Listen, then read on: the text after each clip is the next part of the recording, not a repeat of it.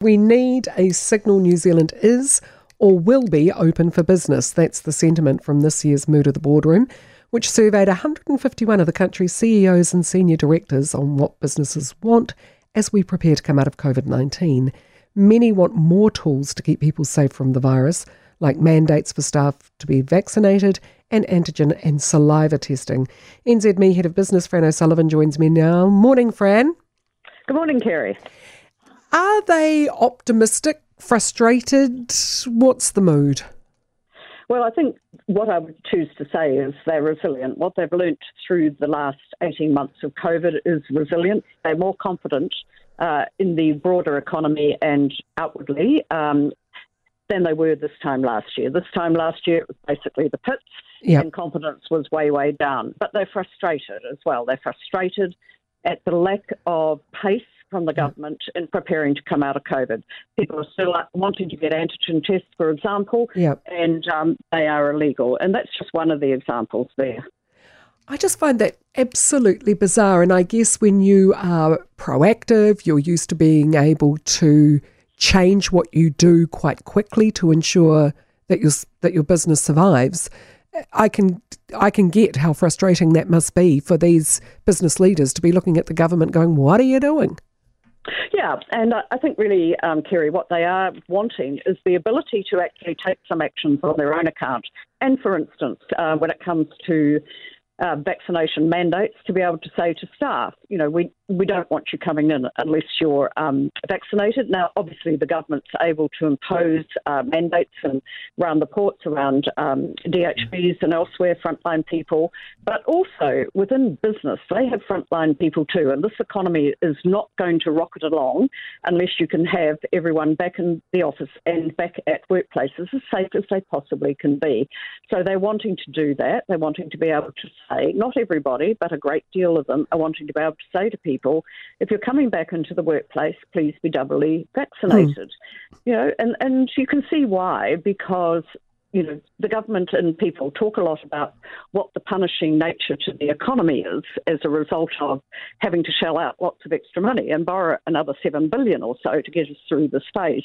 Well, that doesn't take account of the private economy. And in the private economy, businesses are also shelling out money. They're trying mm. to keep going, and it's very, very difficult.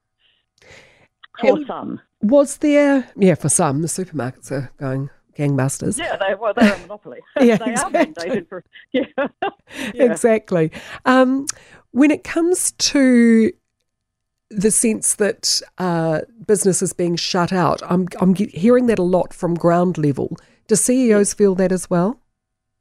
Well, I think some people have the ear of the government, and the government has shifted a bit. But even if you come to the point that the government's own uh, go-to person, I guess, uh, business advisor on the COVID um, recovery, Rob Fyfe, in recent weeks has been speaking out again, as indeed he did last year, and he's saying while you might have the ear of the government, there's a real blockage when it comes to the getting down into the bureaucracy because the government actually isn't, you know, the ones who make everything happen. Um, you know, you do need to get the machinery of government also to engage. Mm. But I think really this um, there's some key decisions that could be taken. Um, you could allow antigen tests to be bought off the shelf, as indeed they are elsewhere throughout the world. And people could use that. They're not going to be the optimum, but people could use that within their workplaces to actually give an indication of whether somebody is, um, you know, potentially got COVID and then mm. go away and have, you know, the major test. Uh, saliva testing, for instance. And these are screening methods which can be used, uh, you know, regularly, and people could have them themselves. And here, I think it is, you know, the what you hear out of um, the machinery is, well, that's not the optimum. Um, they may may be misread, they may give false positives, all of that. Well, in actual fact, why are they being used elsewhere? But the point being is, um, you know, saliva testing's taken a while to get off. It is happening in some areas and some businesses, but antigen testing is a tool that is used elsewhere and it's cheap. Yeah, and if people want to be able to buy it, why can't they? Well, As a belt and braces. I'd, yeah. I'd like to be able to have some at home myself. Yeah, exactly. And, um, you know, just if I was feeling crook, for instance, and I am doubly vaccinated, mm. uh, but if, you know, if I was around people who turned out to have the virus, and we can expect this to happen, obviously, mm. once um, once we get past this particular phase. Uh, you'd want to be able to test yourself. And then if you showed something, go off and get properly tested, you know, Mm. full Monty, I guess. Yeah. But also, they want um, the government to set a target, you know, like 90 whatever percent, and really push hard for it.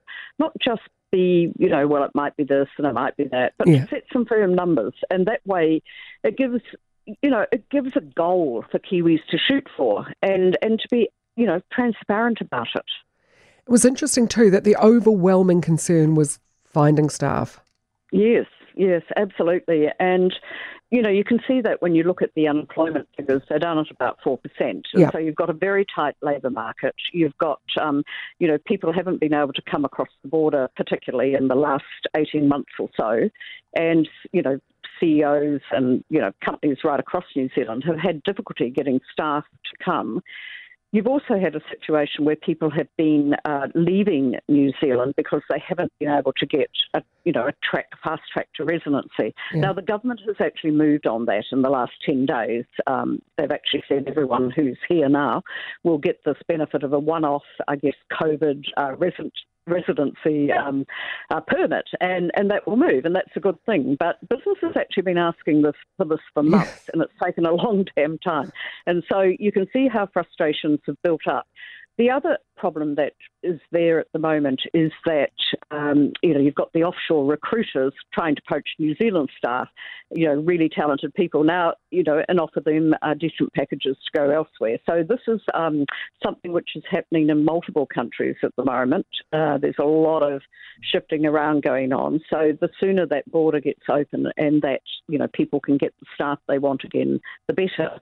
But I think one of the things which was most interesting to me was a comment from Susan Peterson, one of the Xero directors, who said what they're doing now is they're recruiting offshore because you can't get enough talented um, IT people here or train them up here uh, from overseas and so forth, and they're creating hubs offshore where they'll be based. So Ah, you know, right. this is something. This is something where we will lose, um, I guess, home-based talent if we're not careful, and people will just set up, um, you know, bases closer to market. So it's it's a big it's a big issue.